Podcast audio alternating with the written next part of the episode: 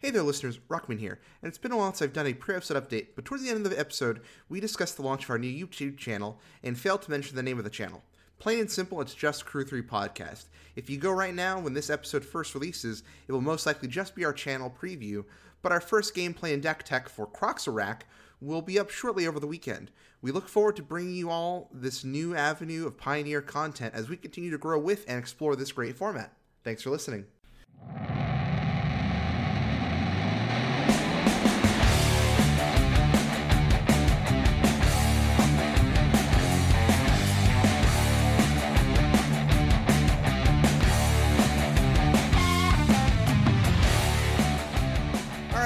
Welcome back to an episode of Crew 3. I'm your host, Ruckman. With me, as always, are my co hosts, Chris and Ricky. Gentlemen, say hello.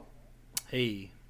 Hey, what's up? All right, Chris, I know you got a special announcement for us. Before we get to that, let's just do a quick rundown of what we're talking about. We have some exciting news as a ban list update has been announced for next Monday, and then we're going to take a look at uh, you know what we're going to be playing these big annou- these big events we talked about at the end of last week's episode, and we're going to talk about some of our favorite cards in Pioneer before rounding out with again we're going to a user submission, a listener submission for Does It Slap? All right, Chris, the floor is yours. What is your Crew Three special announcement?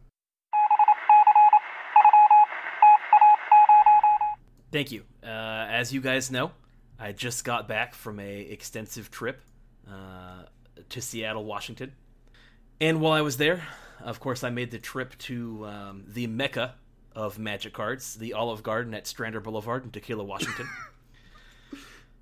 And uh, I got my degree in investigative journalism, uh, journalism last week online uh, through a shady YouTube channel, and I knew that I needed to figure out what was going on.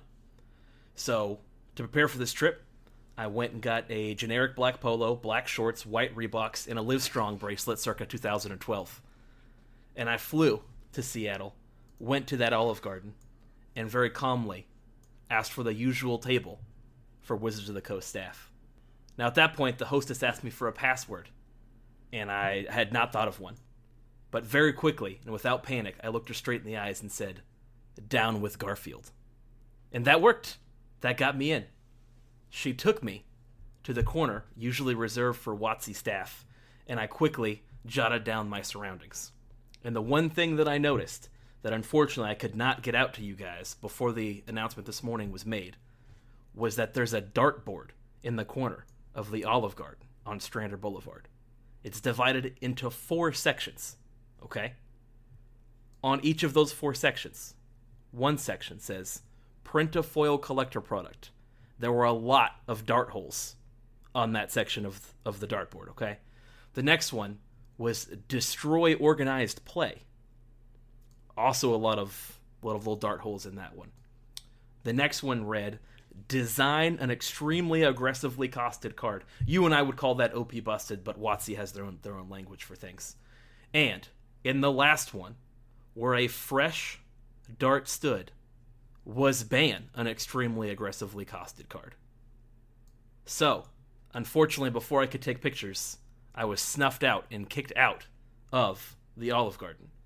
But I was aware that there was a ban coming. Uh, I managed on the way out to take a blurry photo that will go up on Twitter uh, as this as this uh, episode comes out. But I just wanted you guys to know that I figured out the the process for how WotC makes decisions. Decisions. Wow. Well, that is uh, that is certainly a lot to take in, Chris. And Yep. uh, we we appreciate at uh, Crew 3 Podcast. We definitely appreciate your bravery and dedication in going out there and putting your life and our credibility on the line to bring this information to us. All of that definitely happened. That was a top notch. That's some top notch journalism right I there. want to I want to know content. what how did you get found out? What gave you away? Did you do you know what gave you away? Yeah, I, I actually know exactly what it was. Um, they came over and asked me for my order, Okay. and uh, I said I would like a minute to think about it. And they said, "You're not just going to get the chicken parm?" And I was like, "Oh, I knew I messed up." Um, she told me that you guys, every single one of you, always usually orders chicken parm. and I said, "Well, my wife um, put me on a diet," and she said, "None of you have wives or girlfriends," and that was where that was where I think I got snuffed out. Okay. I'm pretty sure Mark Rosewater's married with children. I don't think Mo- I'm not sure how Mo- like Mark Rosewater plays into this. Okay. As far as how often he comes, he may not be part of the Olive Garden social. You know. So so are is the Olive Garden social? So what am- what I'm getting here is Mm-hmm. is are interns just running the show then?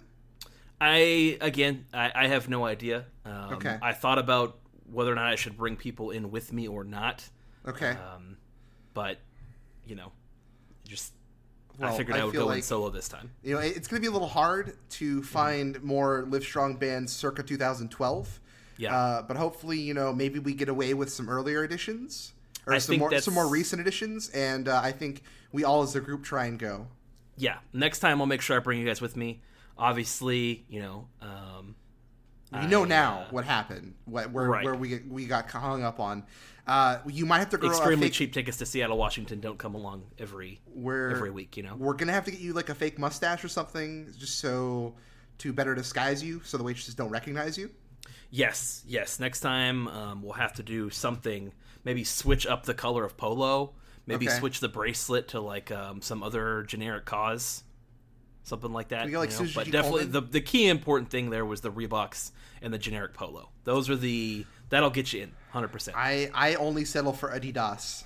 Mm, I think that that's close enough in my opinion. Okay, all right, good, Mm-hmm. good, good. All right, A- Any other questions? Any other things? Obviously, I, can't wasn't there for a this super long time, and I didn't no, do a ton of photos. Uh, definitely no. I mean, we're. I feel like my questions are being answered uh, right now when Mm-hmm. I raised the question to again, as Chris uh, pointed out, that we did. Uh, he unfortunately couldn't get the news out before it was announced on Twitter that we are Right. getting a ban list update on Monday. Um, so unfortunately, Chris, uh, they broke it before you get your story out, but I can't wait to see you break uh, what's getting, being banned ahead of time. Uh, so, gentlemen, let me f- raise the question to you: What gets banned on Monday? Obviously, you know, in a sense of pioneer, I know Ricky's going to say uh, Splinter Twin gets unbanned in modern, um, and I'm going to say we unban Oko in standard. But what gets banned or unbanned in pioneer? They unbanned Splinter Twin in Pioneer. Okay. Unprecedented move. bold, bold, Unprecedented. bold move. strategy, Cotton. Um, let's see how it pays off. But uh, I would also say uh, that Inverter of Truth is just gone because I don't think WotC wants to think about it anymore. So we're just gonna ban the combo outright. Yeah. Okay, and I've also, you know, um, seen some rumblings about we should also just do something about breach. Um, so do you do something about that deck now, and if so, what? You probably ban the Breach, and then Lotus Storm still gets to be a fine, like, 1.5 to 2 tier deck. Okay, I mean, that's what I want to do. Like, let's just ban the Broken Theros card. okay, But, uh, you could also just, you could also just ban, uh, Fae of Wish. You could ban anything and that deck falls apart, really. sure. You could be Uh, Pore Over the Pages and that deck can't win. Probably, you're probably right there. Uh, Chris, do you want to give us your answer, or should I go and you can save your uh, the results of your findings here? Well, unfortunately, because the dartboard was just chaotic and non-specific, um, I didn't get a lot of direct answers. I can only tell you that if we make repeat trips, we'll be able to know what's coming that week, whether or not it's a foil collector product or another destructive organized play announcement. Um, but if I had to guess what the chicken parm fiends want, uh, I would probably say that we're getting a inverter of truth ban and a dig through time ban maybe. Okay, well, only because i've heard a lot of people complain about the card and i do see it creating a problem whenever we have more potential combo decks. I- Sure. I, am not in favor of banning it. I think it's existed fine up to this point but I, I, I am honestly so tired of hearing people complain and point to that card that i would rather it be banned than ever have to listen to another person complain about dig through time. My my thing with dig through time right and I, I feel like we've defended a lot in this podcast that dig through time is the card that shouldn't be banned. Uh, but i think finally more eloquent people have been putting uh, an argument out there to ban dig through time and i think it is the only argument that i've agreed with on why to ban dig through time is that in a sense i feel like you can attribute the issues of the nexus of fate deck mm-hmm. and you could also attribute the issues of inverter of truth to dig through time sure and I feel like if you ban something out of Inverter and the deck doesn't exist, it is only a matter of time again until something comes out to break dig through time again. Right. And I'm sure you could argue that it's already too good in like blue light control. Um, now I would still like to see dig around, but I think if that is the reason given to ban dig through time, I am not going to be too like hurt about it. But I still think that uh, inverter without dig through time is probably still going to be around as like a tier one and a half deck, maybe like a really good tier two. and I do I do agree with Ricky that almost I do think that uh, if we do see a ban out of inverter, which again, if we do, because there's no guarantee that we are, but I feel like the timing here lines up that we are going to see something happen with at least inverter of truth. Um, they are just going to ban inverter outright if they just want to kill the deck. Uh, I am a fan of can we ban just Jace or Oracle and see how we go along there, but I don't want to see it still be an issue and we have to revisit this again here in a week or 2 Mm-hmm. Uh, and I've I've seen a lot of arguments about Underworld Breach now. Uh, I've seen a lot of good pro player input, right, where they've just said that they feel like uh, Breach is just a actually way more powerful of a deck than Inverter, right? And I can definitely see it uh, becoming way more prominent post Inverter ban if nothing happens to it. And Ricky obviously is arguing for a ban on Underworld Breach. Uh, do you have an opinion on that matter? Myself. Yeah. Um. Yeah, I mean, I don't know. They they printed several cards in Theros that, um, again, Ricky kind of made the point, and I saw some other people make the point where it's like, you know, who is going to use this as a fair card, right? Like, it, it can only do broken things. So, like, the card is only pretty much ever underwhelming or overpowered, Sure. and that can be interesting. Like, it's definitely nice to have powerful effects, but in this case, like, I, I think you definitely could ban um, Thassa's Oracle and put a reasonable hit on Lotus Breach and Mm, I don't think uh, Inverter? Oracle does enough to Underworld Breach. I think if you're looking at Breach, I feel like you have to ban either Breach or Lotus Field. yeah. But my thing is like that deck has not been the top of the of the of the brass for a couple weeks. Like you're taking a tool away from it. Like they absolutely can because they have enough mana to go get other things. But you know, um, it's a cheaper way for them to win. So I, I'm not saying that like takes the deck out or anything like that. I'm just saying like that's a card that again because it kind of has a win the game clause on it. Like I don't know who's playing that for just the value if it enters the playability. Like people Sure. are pretty much always playing it for the wins of the game. So that's the one where like nobody was really playing inverter with Jace before, and that was an option. Yeah. Uh, maybe they still will because they've seen how powerful like thought seizing your opponent multiple times in a game is to having your combo. But point is, I think that it gets way less consistent, and to my, in my opinion, it's not a problem if you take the Oracle out. But again, I understand getting the named card too, so I would probably be in favor of them taking out Thassa's Oracle, Underworld Breach. You know, I don't know. Again, it's it's one of those cards that kind of the whole start of it was it With- can only ever do broken things. So Sure. With with Breach, I think it is an interesting conversation of if you ban either Lotus Field or Underworld Breach, mm-hmm. I think you are still going to be left with a tier one and a half, tier two deck, and it Sure. just becomes which deck do you think is more acceptable in the format? Uh, whether that be Lotus Field combo, you know, Hidden Strings, the deck that we've seen, you know, within the first few weeks of the format, right? Like it was sort of a fringe strategy that sort of picked up some steam here and there. And outside of Underworld Breach is actually, I think, still pretty similar to what they're playing now. It just doesn't have uh, an immediate go infinite like it does um, currently using Underworld Breach. sure, Whereas with uh, if you ban Lotus Field, you're going to see a version of just go bit going back to Underworld Breach and Chronic Flooding, that type of build, Right. which I don't think is as powerful as the Hidden Strings Lotus Field deck. But again, it's Underworld Breach feels like one of those cards that just something is just going to get printed down the line where they're not thinking of because as we can see, you know, sometimes they print cards for standard legal sets that they don't even well honestly sometimes you know they don't even consider the power level of standard when they print the cards let alone more eternal formats non-rotating formats. Mm-hmm. So i think leaving underworld breach just like the argument for leaving dig through time around it just is something that is there that is just going to do unfair things. I mean, like Pact of the Titan goes infinite with Underworld Breach. yeah. Like, it's really dumb. Like the card's just really really powerful, and like something down the line will make it broke broke again. Mhm. So I feel like you just like while we're in here getting rid of this whole inverter of truth problem, might as well just get the underworld breach Sure. and leave Heliod alone. And again, like I, I this isn't a hate. This isn't a hit on combo and Pioneer. I like combo existing in Pioneer. I like Pioneer uh, before really this sort of air quotes combo winter 2.0 or whatever you want to call it, right? Taking over. I feel like Pioneer is a very open format and still can be. I mean, Chris, we've been, you know, recording videos for the upcoming YouTube channel for the last couple weekends now. Just sort of testing and actually filming, recording videos right. And, you know, we've been playing non inverter decks and we've still been seeing a wide variety of strategies, you know, that don't even necessarily show up as major blips on um, the radar of, of Oh, leagues yeah. and stuff like that. Like this It's format been, a, still it's been a brewer's paradise. It really has been. it is it is a very awesome format, and I hope that uh, you know I don't I, I you know I want a meta to shake out so you know the Brewers can figure out what to target when they're when they're climbing their cool things, or if you just want to go do whatever you want to do on your own.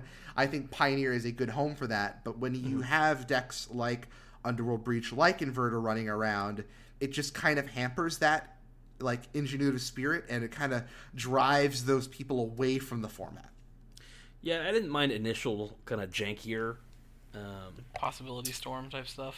Uh, I mean, I was actually thinking, yeah, but I was thinking about Lotus Field in particular, Mm-hmm. um, because like the initial thing of that deck was like it was it kind of popped up and people were like, oh, look at this cool thing. Yeah. It was kind of cool. It was kind of wonky. It took quite a bit of setup, but if you could do it, you you eventually like- got there. And you it was like omniscience into enter the infinite into Jace, right? Like it had it was like a three piece combo. yeah, or you would Fae of Wishes for yeah, right. You Fae of Wishes for something and and, Mm-hmm. and try and go for it from there. Um, Or you got blue so, yeah. finale. hmm And then, like I said, we had the possibility storm combo, which is kind of wonky. It didn't put up a lot of competitive results, but it, it was fun. You know what I'm saying? I Yeah. kind of like the fun versions of these decks where they're somewhat competitive, but again, they, they definitely take some work to set up. And then a again, deck like, that a deck that we've played.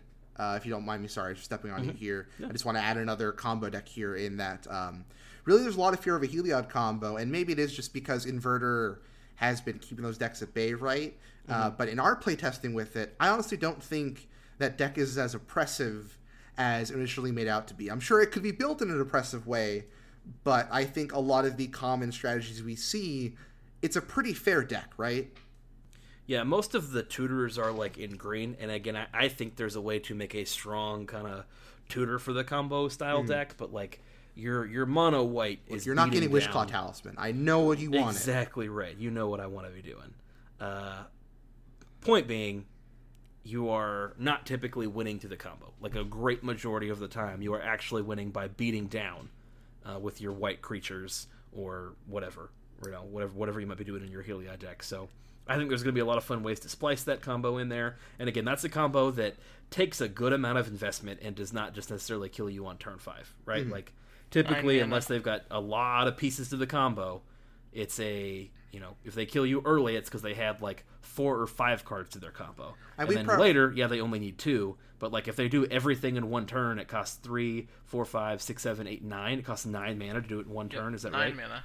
Yep. Yeah, you got to you got to pay four for your two counter thing, two to give it lifelink, three for your Heliod. We played So- what like 10, 12 games of that deck, and we comboed once, and like were able to threaten the combo another time, maybe like twice, right? But most of the times, like you said, we were just getting down there with just white weenie beats. Right. So I like the deck so much is like just Heliod on his own is just gonna like bring beats, just like turn two Daxos and like turn three Heliod, and now you're just looking at just like big big dudes swinging in mm-hmm. real fast. So outside of obviously the obviouses here in Breach and Inverter, are there any other cards on your radar you guys are thinking maybe we just pop right now, or do you just, do we just take care of this and wait again? Um, I have a feeling, I have a sneaking suspicion that there's a third ban here somewhere. I'm I'm almost thinking we're gonna see like a backdoor Teferi Ban finally. Ooh, that's bold. Mm. Hmm. I I was thinking that like they were gonna ban just uh some random like red card or maybe some random uh, utility card that people are playing. I almost feel like though. So the other third card I can see is, uh, I almost assume that if we ban Dig Through Time, they just take out Treasure Cruise at the They same take out True time. Cruise also. No, no, please, no. That's worst case. But I, I think if we're, I'm gonna like uh, go for the hail mary here. I'm gonna call like a, a, t- a Teferi band, something interesting like that. Teferi. I don't know if that does anything right now. Uh, well, here's the thing, right? You have to think of what's going to come back into prominence, and I feel like the two big decks that are going to make a comeback are going to be Azorius Control and Niv to Light, and those are two decks that just thrive off of Teferi. That's true. That's true. I mean, I want Teferi gone as much as everybody else does because it's not a fun magic card to play with or against. It in doesn't. in any format. yeah, Uh, it's all right. boring. I So would actually cl- fine with the Thoughtseize ban. I also see I will uh, say that, Oath of Nissa but- on unban. With this unban, yeah. I, I still, I really, want, if we do ban a Teferi, I do want to see if we can live with Saheeli combo coming off, There's no way they're gonna ban inverter combo and Yeah. unban and then Saheeli unban combo. Saheeli combo. Yeah, There's no definitely. you're you're right that. there. Uh, all right. Any other closing thoughts on the bans? It probably needed to happen. Like, It definitely needed to happen. like, ad nauseam in modern is just not playing ad nauseam anymore. They're just playing inverters. Yeah, I just feel like you know it. It feels like a week or two too late. Um, and tinfoil hat theory time, maybe. I think they let this go on for a week or two longer, uh, almost just to drive people back to standard. oh, that's So, that's the here's the deep thing. conspiracy. I- I Next time we take that do trip that. to Olive Garden, we'll see if we can find any Sure. undisclosed documents laying around that may I have don't think gotten. you need to do that. Have you played standard recently? Yeah, I've definitely looked at standard recently. So much fun. Not as fun as Pioneer will be It's after not Verdict no, definitely not as much as Pioneer, but like it is the strongest standard I've ever played in like Mhm. forever. Like since like Lorwyn standard.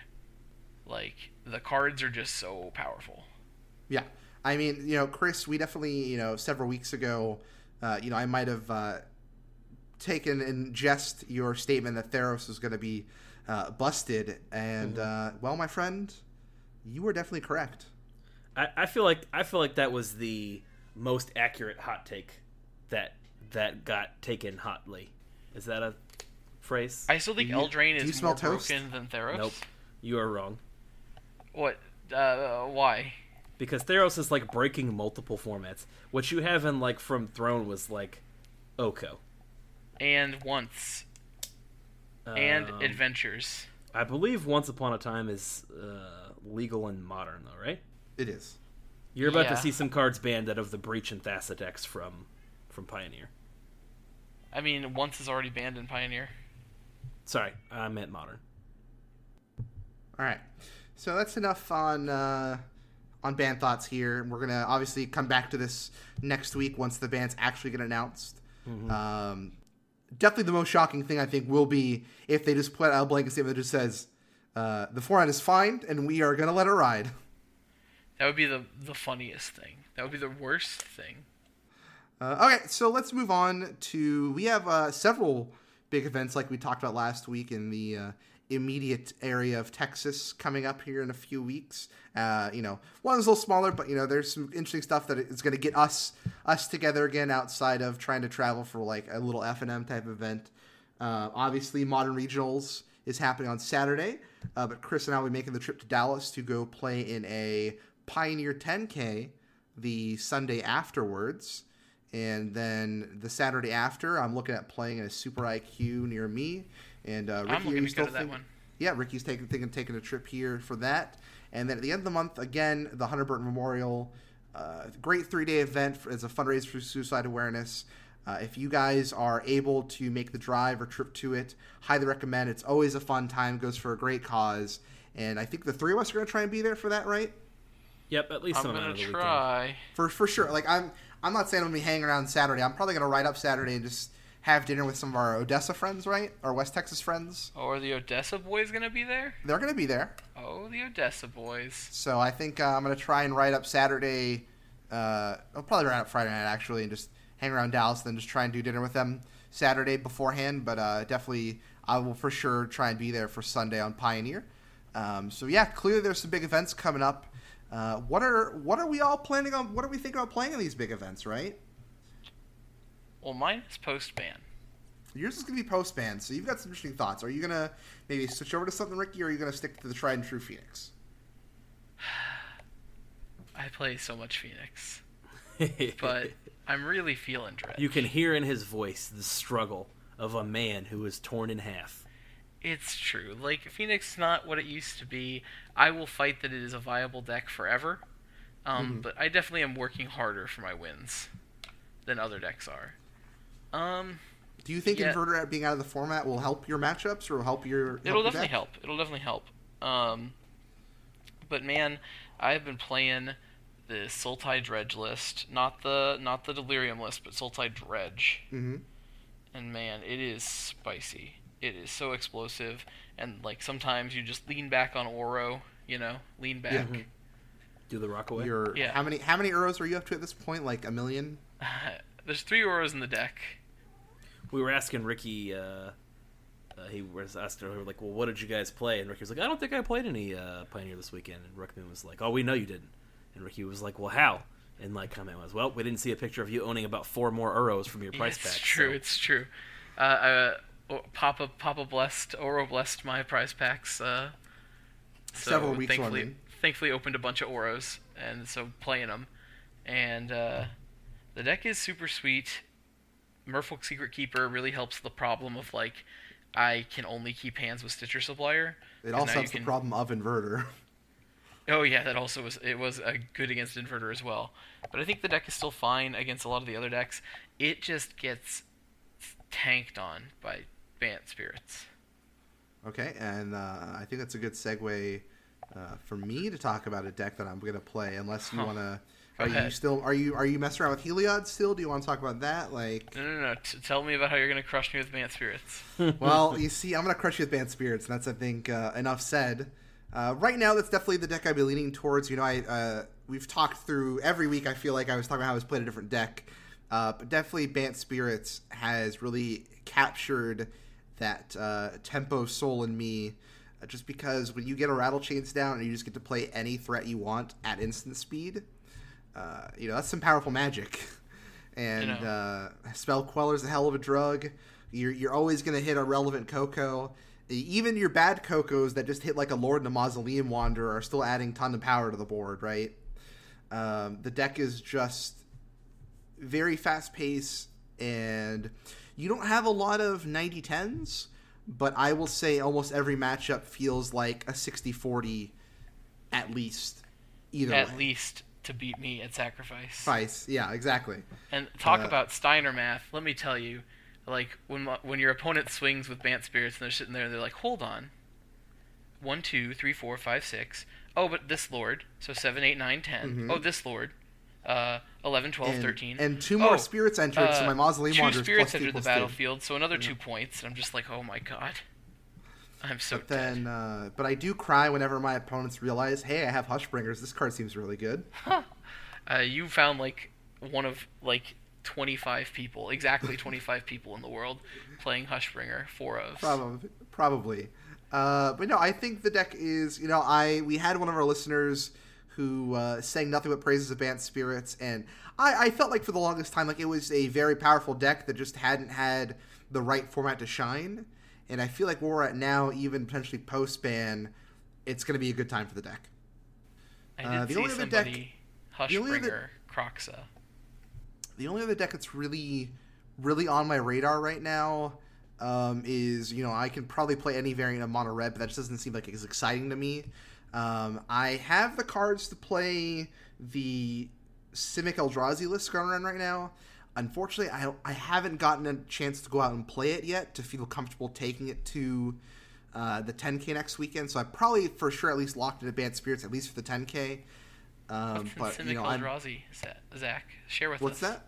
Oh yeah, so um, so the deck is essentially so I it popped up I want to say about two weeks ago, five owing a preliminary I think, and Okay. then some people have just been playing it in leagues and stuff like that since then. Uh, it plays uh, it plays your regular. It plays four of Llanowar, four of Elvish Mystic, um, a couple Scavenging Oozes in the main board, a whopping four of Brazen Borrower. But then the Eldrazi comes from the fact that you are playing four Thought-Knot Seer and four um, Reality Smasher. Reality Smasher. I was going to say World Breaker, but it's Reality Smasher. And then around the decks, you play a few um, Heart of Kiran, some Love Struck Beasts, and some Vivien Arkbow Ranger. Where are we generating this colorless mana? Uh, you're playing a suite of three Ipnu Rivulet, three Hashep Oasis, uh, four Yavimaya Coast, and a really spicy include in two Blast Zones. Wow, that's some Ooh, colorless mana. That is so. There's a lot of colorless mana. Uh, I in in sort of the the little bit of goldfishing I've done with the deck so far. Again, I haven't gotten a chance to actually play it yet. Um, it I feel like it's lacking draw power just to keep refilling your hand up like I had with the uh, Simic Flash decks earlier that I was playing on in the format or the mono green decks that got to play Great Henge. So I think it needs to maybe shore up that, but the deck's getting results, so I can't really complain too much without a lot of hands-on experience with it. So uh, that's just the deck I've been kicking around right now. So uh, Chris, I think we've got a lot to talk about with you, my friend, because uh, well, let's start with what you're playing next weekend. Um, well, this upcoming upcoming weekend, the game plan is to jam the uh, the big bad guy of the format. We're going to lower ourselves down to the Yep. uh, dirty net deckers and play some Dimir Inverter. Yep, because it's been uh, a while since I've it's been a while since I've uh, went to a big time event and been a played the best deck. It's been a while. Uh, so I really was like, well, you know what? Let me go to an event uh, in a format that I've been playing a fair amount of, and play the best deck and see see where I can do. Um, I spent a long time in my Magic career brewing, and getting having decent results. I definitely won a lot of Grand Prix trials back in the day when those actually existed, and uh, went to some GPs. But it can be hard to brew, especially on a, on a semi-professional level. So the times that I just took the best deck in the format and learned it, I cashed like five consecutive TCG when they had tournaments and SCG events in a row or something like that. So, uh, so that's why that's my excuse for playing the Dirty Dimir Inverter deck. And uh, yeah, we're gonna take that to the 10k and see what happens. Is And you know back when you what? I- I will- Twin? No, I was actually playing um, Junk Reanimator, I think. Oh, the rights deck? Mm-hmm. Yep. That was a good deck. Um, I mean, Chris, I mean, we, I hate to say it, but we we did play a few games of it this last weekend. I, I mean, I, I don't hate to say it because I, I definitely mentioned it on Twitter that we that we played a few games with it.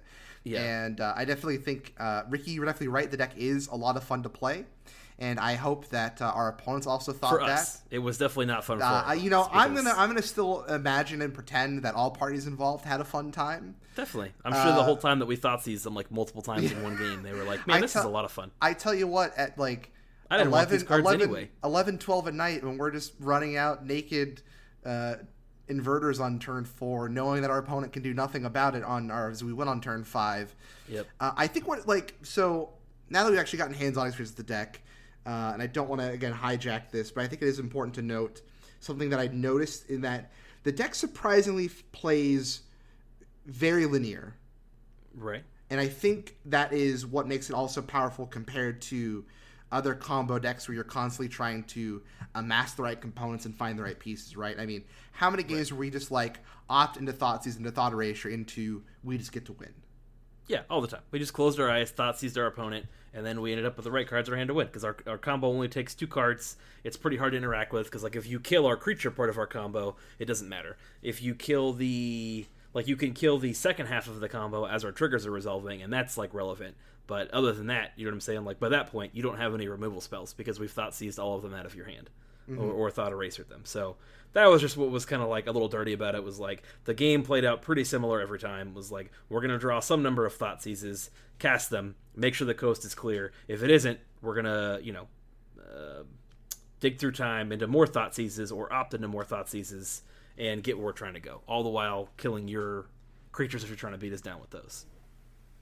Did you get to live the dream of uh, play inverter and just beat them down? No, because we just always won every game through We- the combo. Uh, Never got that far. I think there was one game where he had to wait a turn after Inverter to win, Right. but like seven out of eight games we played, we won the exact next turn. Yep.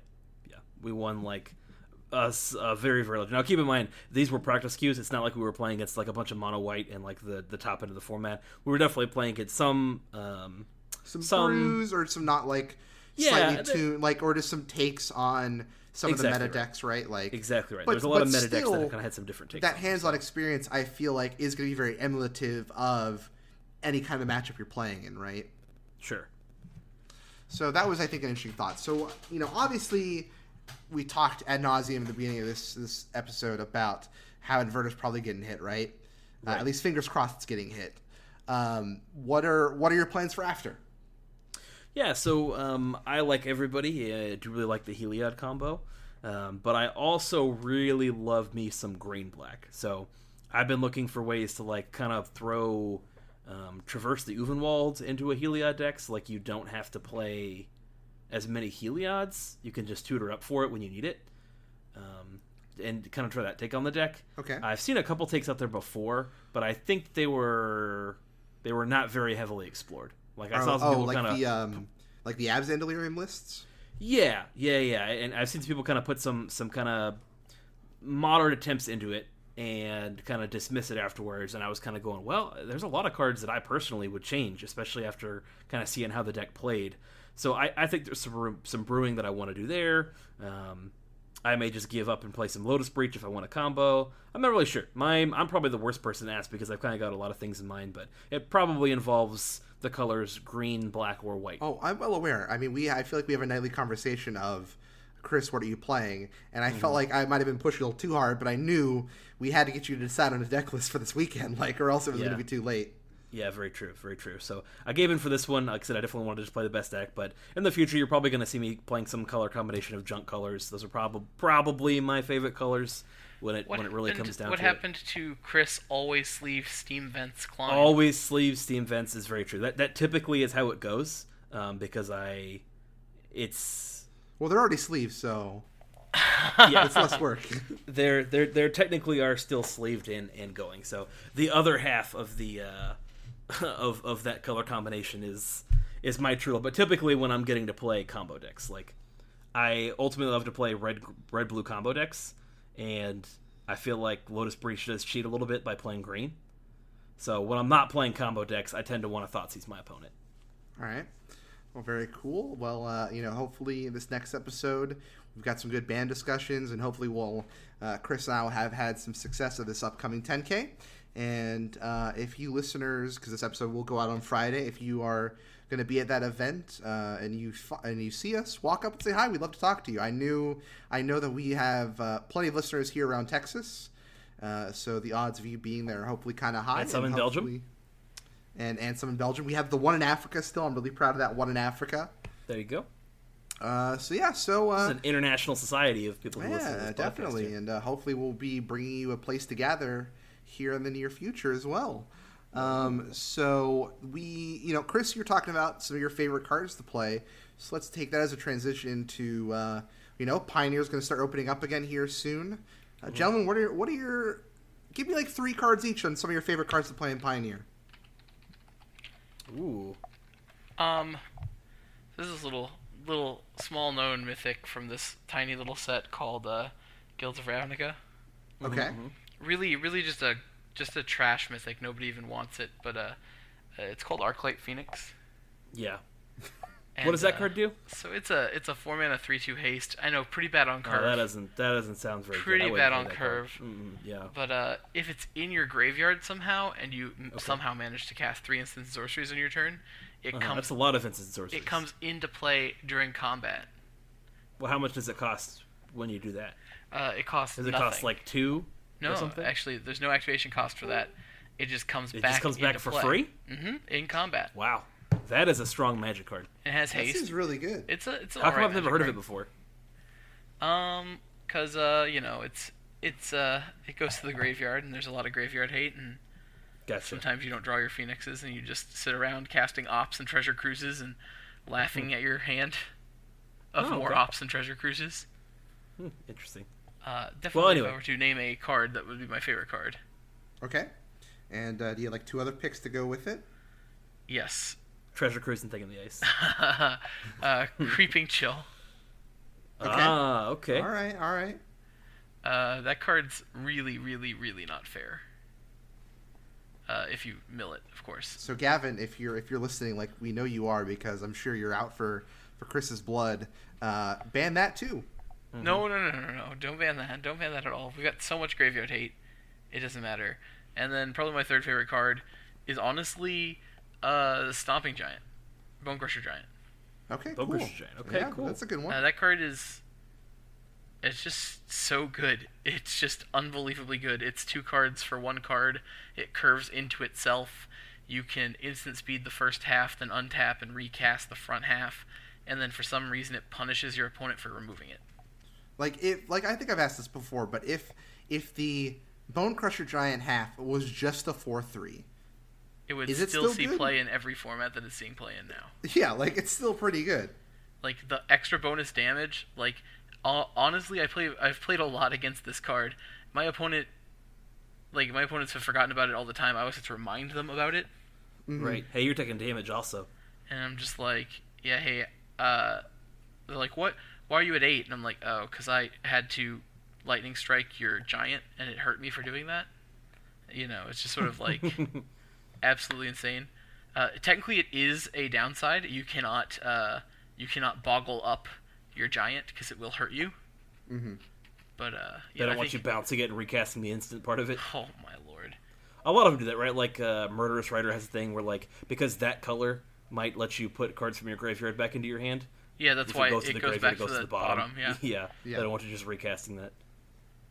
Um, it's why it's why uh, Brazen Borrower can't bounce your own stuff Yep. Right. because you could just uh, loop two Brazen Borrowers. Also, Very annoying. Speaking of another card that I really like, Brazen Borrower. Um, uh, I I played my Brazen Borrowers against a Gideon's Intervention the other day. My poor opponent. My poor. Yep. I, I remember I sent you the judge call. Yes, you did send me the judge call. Yep. So my opponent played Gideon's Intervention, and uh, they named Brazen Borrower. Yep. And then you And cast Petty so Theft. I petty theft and bounced it, and they cast it again, and they go petty theft, and I'm like, okay, I'll flash into Brazen Borrowers. and they go, well, they don't do damage because I named petty theft, and I'm like, no, That's not how that petty works. theft doesn't deal damage to you. yeah. Yeah. Hey, Poor adventure adventure is a very strong mechanic. I think we've come to realize. Yeah. Mm-hmm. So that's me. Uh, who else Yeah. to go next? Rockman wants to go next. Yeah, I'll go next. Uh, I'll start with the card you did name, uh, Brazen Borrower. Man, I having not really played much of Standard, and Pioneer's only my real exposure to Brazen Borrower. Man, it is like everything I really want. I feel like, and you know, I'm gonna say it is like one of the perfect tempo cards. Uh, but I will caveat that apparently uh, nobody who plays this game understands what tempo means.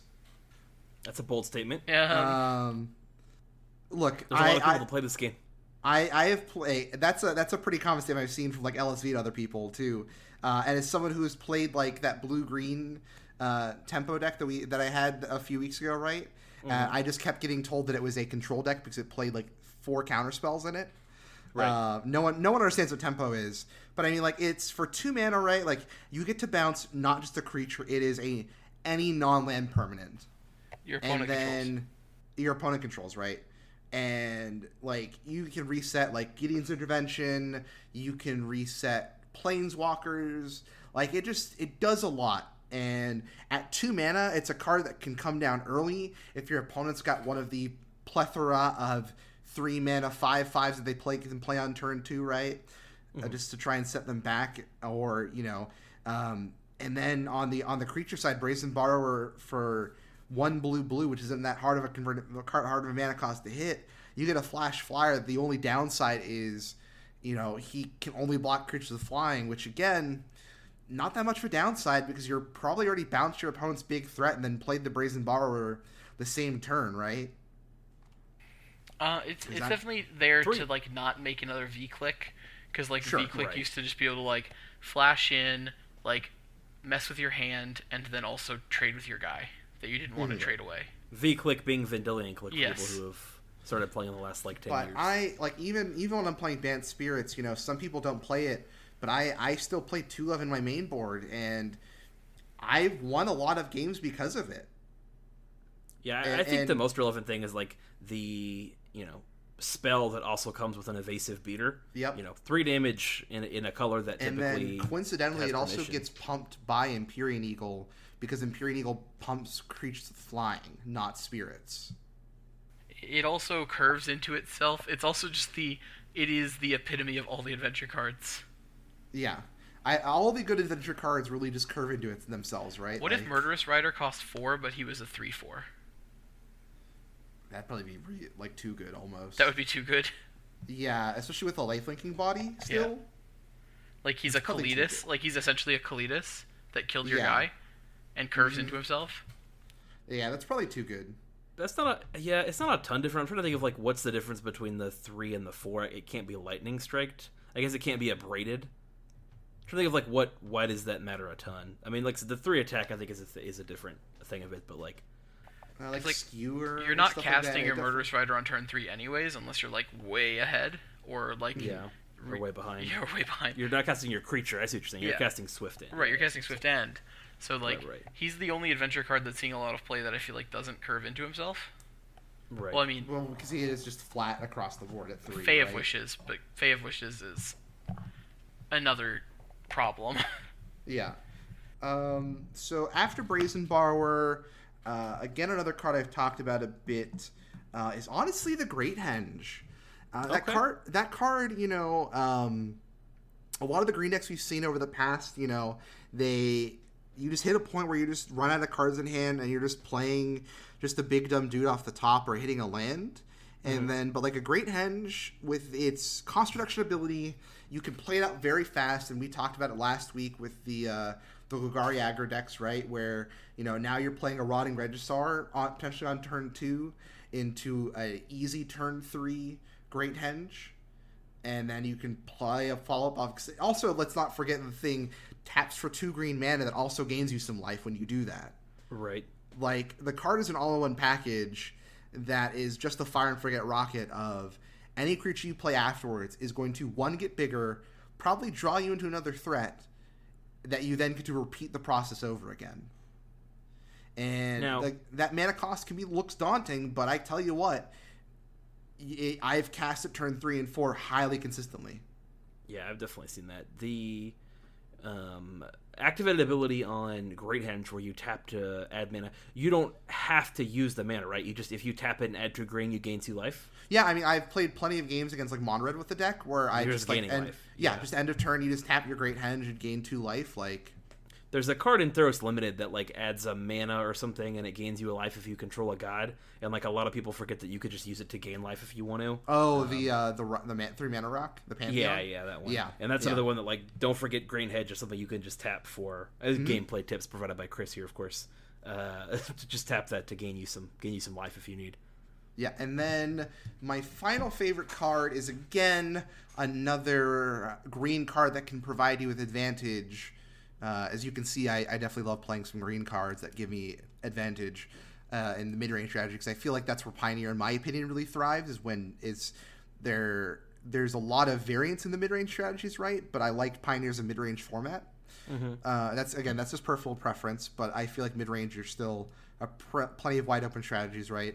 Uh, And that is Tireless Tracker, a Oh. the the two man the three mana two two uh, human scout that when uh, land enters the battlefield under your control, you get to investigate, which gives you a clue token that for two mana you can sacrifice it, and whenever you sacrifice a clue, it gets plus one plus it gets a one one counter. So Right. it is just a card that rewards you for just playing your game out. Like you play it on turn three or turn two off a mana dork. Next turn you play a land, and now you get uh, it's it's not immediate. It's not an immediate resource, right? But it is there so that you can keep. You- I almost like it better because you can keep using your hand, and it just stays there until finally you need it, and you can start using it for to gain back advantage when you're already out of cards, right? Mm-hmm. Uh, so yeah, those are my my three real picks. Those are good picks. Chris, what you got? Um, it's a little bit tough because I feel like I- I'm gonna not say my favorite card, uh, which is also Arclight Phoenix. Aw. I'll pick three other ones. No, you can say it. We Uh, can be Arclight. No, no, no. We're we're always we, Arclight. We were, Arclight we were brazen boys. buddies. We we're Brazen Buddies. Uh, Brazen Borrow, another card that I'm a big fan of. I'll go to some of the other sides of the color pie. Um, as I know, I've I've kind of talked about potentially banning it because I think it's pretty strong. But Thoughtseize is actually a card that I'm a big fan of. Uh, I really like checking to see if the coast is clear. When I played a stupid deck that played Kiln Fiend and a bunch of pump effects, like the best card of the deck that got banned was Gitaxian Probe, and it was meant to target stupid Infect, but it also hurt that deck a lot because you were always checking to see if the coast is clear. So Gosh typically it's because. I'm wanting to play some stupid combo or some stupid thing, and I'm wanting to see if the coast is clear.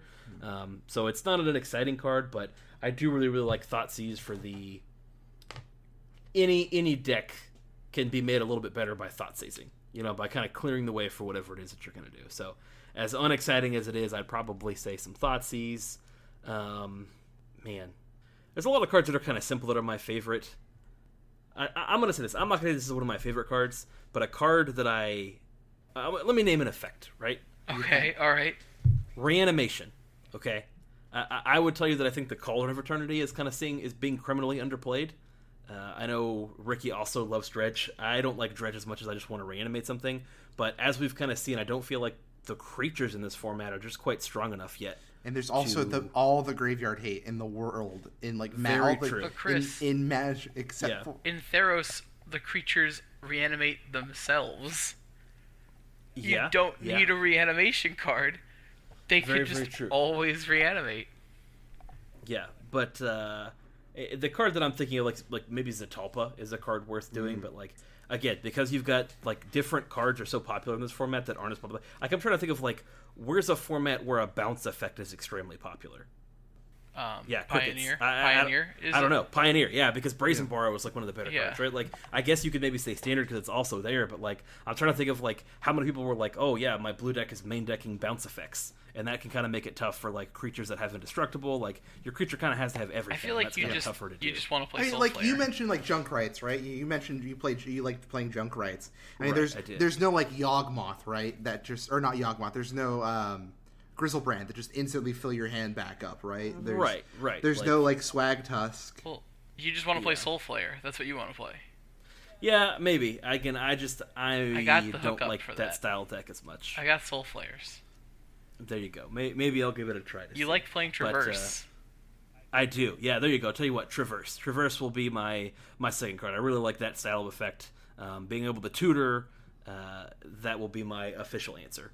I Wow, think if, a if lot the- of if your third pick isn't Wishclaw Talisman, I'm gonna be like, Why did you give up? Why did you ruin?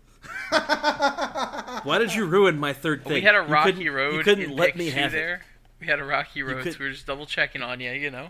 Yeah, Making sure the coast yeah. is And clear. then here Ruckman goes, just destroying my third pick. Like, oh, it better be with. Like, thanks, Ruckman. You couldn't let me just have it.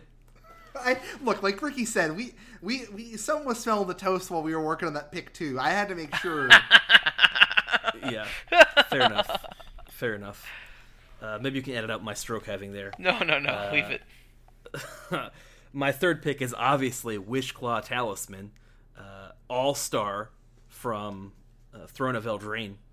That card, mark my words, should be broken in this format. You should not be allowed to spend one mana to tutor up any card in your deck, and it's probably healthy for the format that that card is not uh, used. That card sees play in like Legacy and Vintage, so that for one mana you can tutor stuff. Okay, but like, what's the best thing you are doing Pioneer?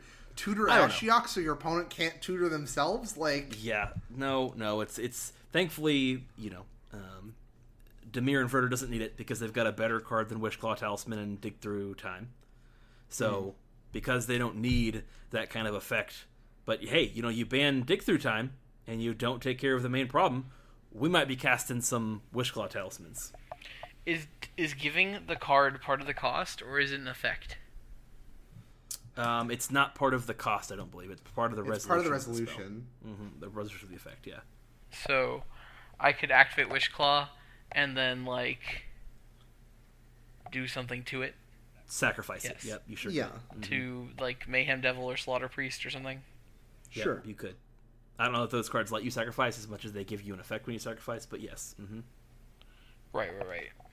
We could like Atog it away, I guess. Yeah. I'm sure there has to be You like, could Atog. you could you could play Wishclaw Talisman, tutor for Emrakul, play Emrakul to take your opponent's turn, activate Wishclaw Talisman for something crappy to give yourself back the Wishclaw Talisman. All right, here we go. That's a good option. All right, yeah, all right. Yeah, yeah. You guys see, this is my mind. My mind has envisioned all the possibilities right, of Wishclaw right. Talisman. The toast is wearing off. The the, the Yeah. big brain plays are coming. The, big gamer brain plays are here. All right, enough of my rambling. Let's move on. Move All on. right, we we love you though. Thank you. Uh, all right, so let's let's finish off here. Uh, Chris, do you want to summon the theme song here for Does It Slap? Play that beautiful bean footage. All right, Chris, thanks once again for, for providing us that great, great uh, bit of intro music for this uh, segment here. We're back once again with uh, Does It Slap, where again, our listeners provide us a deck list and we take a look at it to give it uh, a rating on a scale of whatever we choose. And this week, our. Ruckman. Yes. What what do the viewers, uh, by viewers I mean listeners, have to pay to make us look at their deck? Is there some kind of fee involved? What what are we charging for this? Oh, we are charging nothing. You, for free? For free. Free 99. What? Theoretically, if I wanted to have this very podcast look at my deck list, what would I need to do? Um, every weekend, I will send out a tweet. Unfortunately, I forgot this weekend, so it was uh, Monday this week. Uh, but just keep an eye out on our Twitter, which is at Crew 3 Podcast. And keep an eye out for the tweet that'll go out every week. And you will see me asking for deck lists. And if we don't get picked, hey, r- feel free to resubmit it. Uh, that would definitely be great. And uh, yeah, don't even bother asking. Just submit your deck list, and uh, you know, uh, sometimes it uh, something will just catch my eye. And uh, this week, uh, our deck list was submitted to us by our listener Crosswick, who's at Psychros, who gave us a take on the Golgari aggro deck we talked about last week, with what he is calling uh, black green chonky red chonky rock.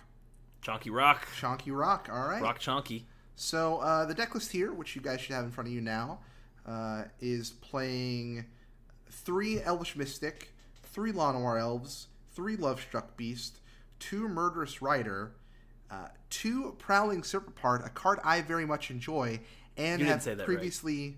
What? Yeah, it's Super Perp. Serpopard? No. You gotta say it as fast as possible. Super Perp. no, no. Super Perp. Look, I, I don't like you make fun of this because I took a pie for this card way back when. I think this is actually the first pie bet that Ricky and I did, right? I do believe so. I have the Serpopard in my binder still. It says "I still love you." That's I don't right. know. I still. I don't know what that card is you're talking about. I do It- know about a prowling Super Perp. Okay, Uh, it's all right. definitely a mirror. Okay. Chris, are you are you are you smelling to- toast again? it's Mur. Okay. All right. Uh, then it's playing three Rhonas the Indomitable, two Rotting Regisaur, two Tireless Tracker, three Questing Beast, two Tasigur of the Golden Fang, two Ob Nixilis Reignited, four Thoughtseize, two Abrupt Decay, three Assassin's Trophy, three Yahenni's Expertise, uh, on top of 21 lands of Castle Locthwain Forest, Overgrown Tomb, four Swamp, four Woodland Cemetery, and then rounding it off as a sideboard, playing three Pithing Needle, two Shadowspear, two Damping Sphere, two Lost Legacy, one Pharika God of Affliction, Hey. four Leyline of the Void, and one Garruk Cursed Huntsman. All right, gentlemen, where do we want to begin with this deck list? Already, um, I will say that I like what it is trying to do here, right? It's taking that Golgari aggro list we talked about pretty highly last week, and it's trying to slow it down a bit to add just more mid-range threats to the to the mix here. Sort of like what we saw with I, I'm assuming is the inspiration Chunky Red, right? Which it took the aggressive red decks and slowed it down just a little bit to bring in some more mid-range power to the strategy. Sure. Who wants to take first crack at it? Um. So I like this deck. I think this deck, it it has it has slapping capability. Right. It has the right. capacity to slap. It's the potential to slap. Uh, Four Thoughtseize is always a great way to start your deck, and you've got Abrupt Decays and Assassin's Trophies. Um, I think that the we could play some Fatal Push maybe, but these are both definitely going to get the job done against not like hard to answer permanents. So right. um, I like the Mystics Elena or Elf. Can't go wrong with that. I think that Rhonas the Indomitable is so hard to answer. It's such a frustrating Oh, yeah. card to deal with. Um, also lets you play a lot more of the Rhonas slaps. That's for sure. yeah, that's for sure. Um, the Serpopard, I mean, nobody's really countering your spells right now. I I my my immediate thought is uh Serpard, you know, I still love you, but uh I think that's at least a sideboard card. I um I do think that the tireless tracker, rotting regisaur, like all this stuff is good here. I actually like Ob Nixilis reignited. Mm-hmm. I think this card is like big value. Like it's like the perfect mid-range card because like it's gonna come down, it kills whatever your opponent has in play that they are threatening you with, Mhm. and then after that you just draw an extra card every turn and you threaten this big uh, end the game ability, or maybe to kill another creature. I think this this card is great.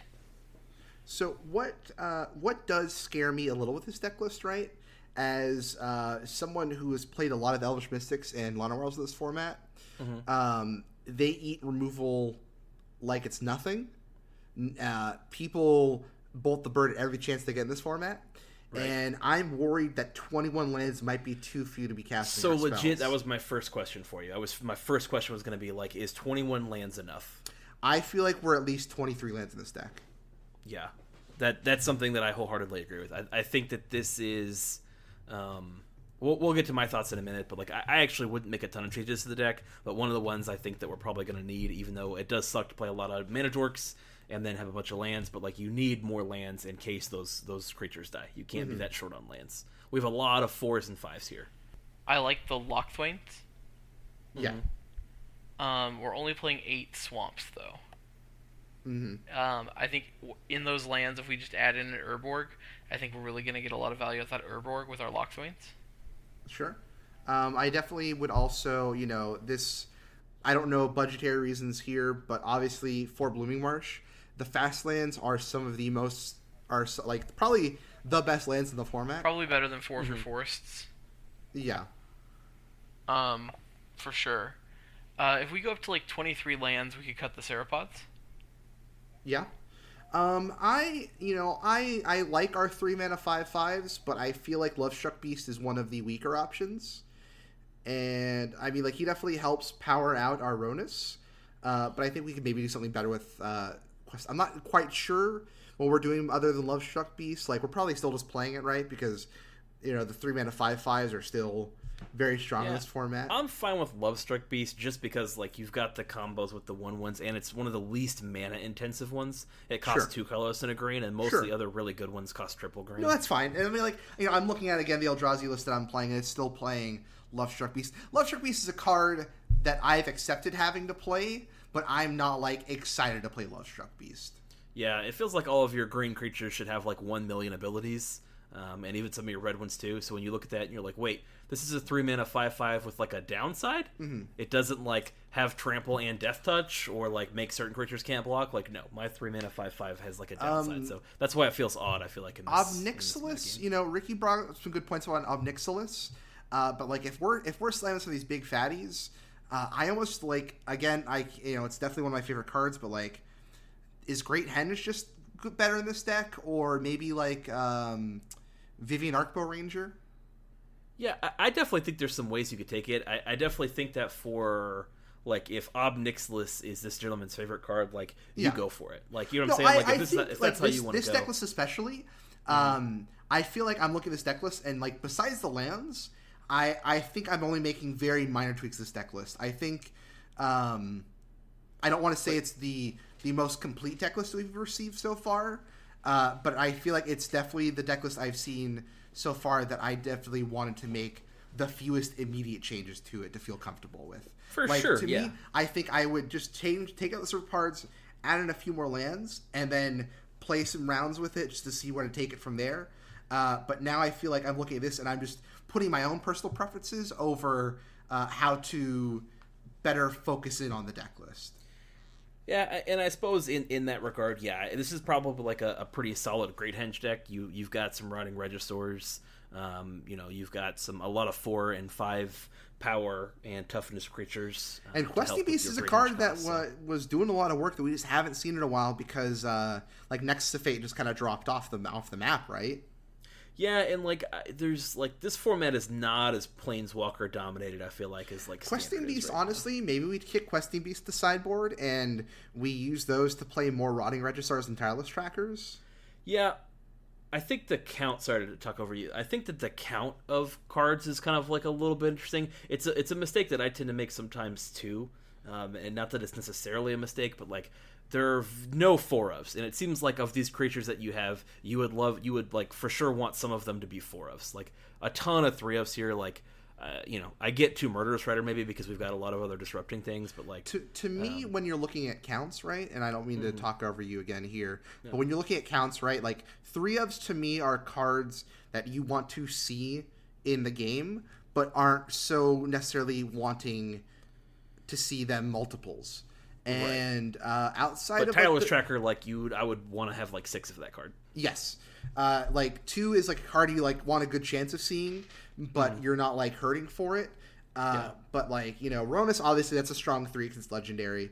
Uh, the the elves right like you don't want to be drawing them late game, but you definitely want to be seeing them to begin with. So like six six is probably probably DC count if you don't want to go all in on the eight, right? Um, but like yeah, I want to be seeing tireless tracker here. That could be a three, if not a four. Rotting Regisaur is probably the same way. Mm-hmm. Um, you know, Questing Beast is a good beater for sure, but maybe that could be how we get some of the numbers up on the other cards. Uh, Tasigur at a two is Tasigur is a card that I don't think I've seen like any play in Pioneer. It was a shame. Yeah, I think we're gonna start see, seeing And- more of it. I think people. I think it's making its comeback. And for those soon. that aren't aware, like just the, what the rock strategies are, right? They are the quintessential mid-range deck that is just playing the grindy incremental advantage matchup, right? And Mm-hmm. Tasigur is one of those cards that just embodies the idea of that strategy the most to me.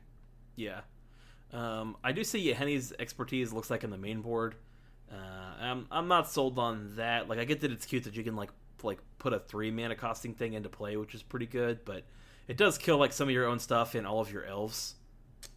So like I don't know what that's that's one that I'm like not super hot on. Expertise is going to be one of those cards I think is going to be definitely more interesting play probably post ban when we see probably more mono red and more like uh, Heliod devotion. Sure. I think that this I'm not deck, sure they're exposing a lot of their. Cards. I think this combo to it, deck. Go ahead. slaps pretty hard as is. But Mhm. like, if I am extreme home makeover, right? Right. Like if we're like, Which obviously, if we're like, while like you know TLCs while you were out, you know, Mhm. I see like, you know, we removed the Serpopards, we had some more tireless trackers, and we have a good time, right? Put some more lands. Yeah, put some Throw more some lands fancy in there. buttresses on It'll there. be cool. We'll make a little, you know, uh, hockey themed room for the kids. It'll be fun. there you go. But uh, yeah. if we are full on extreme home makeover and we're gonna move that truck, you know, yeah. I, I think what we are looking at here is like a shell of a season's past deck. Oh, okay. okay. All right. So like, stay with me here. Like we can cut, like we cut the love struck beasts, the Rhonas, the Ser Serpopards, Thank you for saying it correctly this time. and we cut um the Manadorks. We instead we play Goose just because it has a little bit more utility than the normal Okay. Manadorks, and we bring in some uh, of the five mana tutor. What's it called? Seasons No, no, no. Five mana tutor. Uh, gives Oh, you um, Dark Petition. from Dark Oh Petition. yeah, Dark we bring in some yeah, Dark yeah, yeah. Petition. We bring in some Seasons Past here. Uh, like some Fatal Push, like a, a copy of Read the Bones, a copy of Nissa's uh, Get Three Basic Lands and Gain a Bunch of Life, and like a copy of Kalitas, and like we're there. Okay. I, I, I don't know if that's the direction this person's going, but I I do see I see your the point where it's like it seems expertise, like it and it be, makes me think yeah. mid-range control. I see Ob Nixilis. this person wanted value. I see. and yes. Just found some good creatures. I think the best value deck here is to convert this to a season's past. It's a big change. Um, I do think it would be not too expensive of a change, honestly, because we'd be cutting cards like Rhonas and we'd be cutting cards um, and replacing them with like Seasons Past, which I don't think is worth anything right now, and Dark Petitions, Mm-hmm. which aren't very expensive. The only expensive card I would want to be adding in would be a uh, co- a single or two copies of Kalitas hmm and like yeah this deck converts really easily. I think you you could pull out eight cards put in two seasons past two petition and then like four removal spells and we're there. A few more lands, of course, but I like the board wiping Yahenni's expertise, and uh, I think like casting Yahenni's expertise into like a read the bones or Yahenni's expertise into a tireless tracker is going to be like huge in this season Sure. pass deck. You know, It's gonna be huge. huge. All right. So are we uh, we ready to kick it over to final slap ratings here? Right. I think so. All right. Uh, I'm gonna give this a three out of four tireless trackers that it should be playing. okay, all right. Um, Ricky, what do you got? I'm gonna give this deck two out of the four seasons that might have passed. Okay. I am going to give this deck four of the six total elves that are in it for Mana Dorks. Uh, I I'm gonna explain my rating a little bit, as you guys obviously all can as well. I, I think this deck was probably the most set up to succeed because we did not. We there's like no budget consideration here. This is like playing, um, you know, Thoughtseize, Abrupt Decays, Assassin's Trophies, uh, Questing Beasts. Like they, this obviously was built in mind. With like I just this is the color combination I want to play, and I'm gonna play whatever cards I want. So like it does have an advantage. I feel like on some of the other decks where like this is kind of an established good cards list.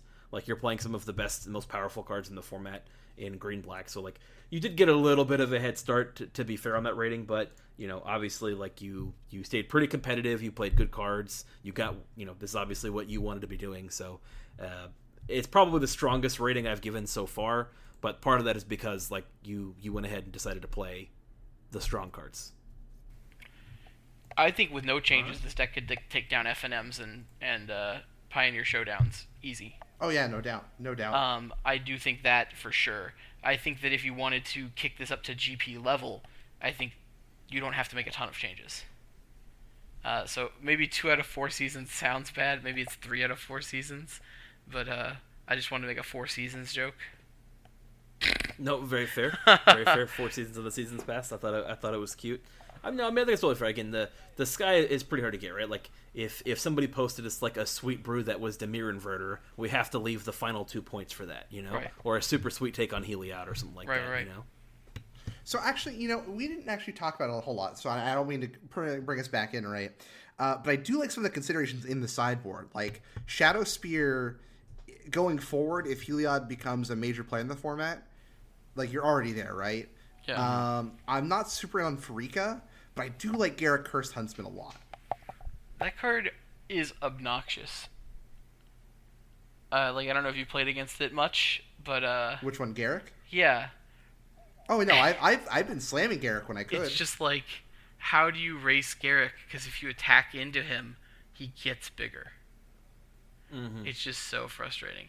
In limited or standard or in pioneer, no matter what, like it's like Garruk comes down, he makes two wolves, and if you let one of those wolves die, you get ulted. Like you you need a swift end or uh, eat to extinction like immediately. Mhm. That's a card maybe we could throw in our seasons past for our six, you know. Yeah. Instead of Nissa's pilgrimage, I think is the card. yeah. Mm-hmm. The, the like gain seven life, get three basic lands. We could play Garruk and just No, I think that's uh, renewal. this is This is renewal. pilgrimage. I think is the uh, the find a forest. yes, still you're master find correct. three. Are they both in the same Mhm. set? Yeah, uh, they're uh, renewal or pilgrimage Hold, please. is origins, and renewal I think is one of the Zendikar sets. Okay, you're right. It's from Battle of Zendikar.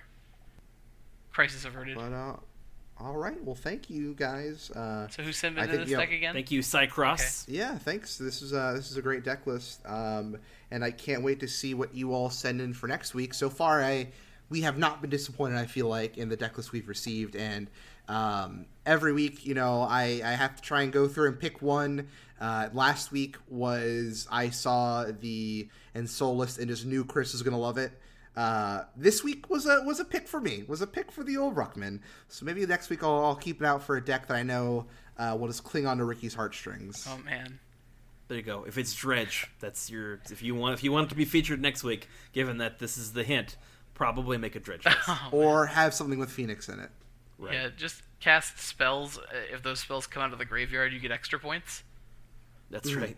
All right, well, gentlemen, thank you for joining me. Let's wrap this up. Uh, you can find the show on Twitter at Crew Three Podcast. You can find these boys at. I'm at it's underscore Christmas with no T in the Christmas. And I'm on Twitter at, at also Steve. Uh, Chris, I forgot to mention this uh, before the episode sh- uh, started, but uh, do we want to go ahead and unveil that uh, our our big foray, our next foray into content production is going to be starting this week? Yeah, we are hard at work right now, um, editing the video that we put together for you guys this weekend, and hopefully that will go up before this video comes out or around the same time, uh, depending on our schedules. If And, not, um, the uh, the podcast trailer uh, will for sure be the, the the YouTube channel trailer will for sure be up. Nothing fancy, but it's something to really uh, spread around to your friends who uh, maybe aren't listening to the podcast, but uh, will definitely watch YouTube content. I know that podcasts aren't really for everyone. But if they want to support a couple of really cool guys, Wild and crazy guys. Oh, wow, the crazy guys. That's us. That is us.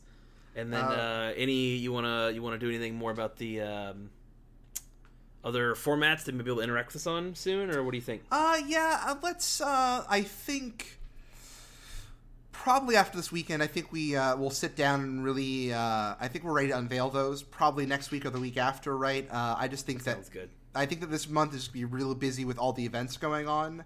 Uh, but yes, we are uh, tentatively holding on to. We can we can cut this part. Yeah, no, it's fine. Uh, but uh, so other ways to interact with us are coming out. But essentially, uh, the YouTube channel will be starting hopefully this week, uh, and then we're going to keep. Uh, the, what the YouTube channel is going to be is we're going to do a deck tech plus some games, and then just some podcast clips on top of uh, anything strikes us, right? But for sure, expect at least um, some gameplay and a deck tech a week every week, right?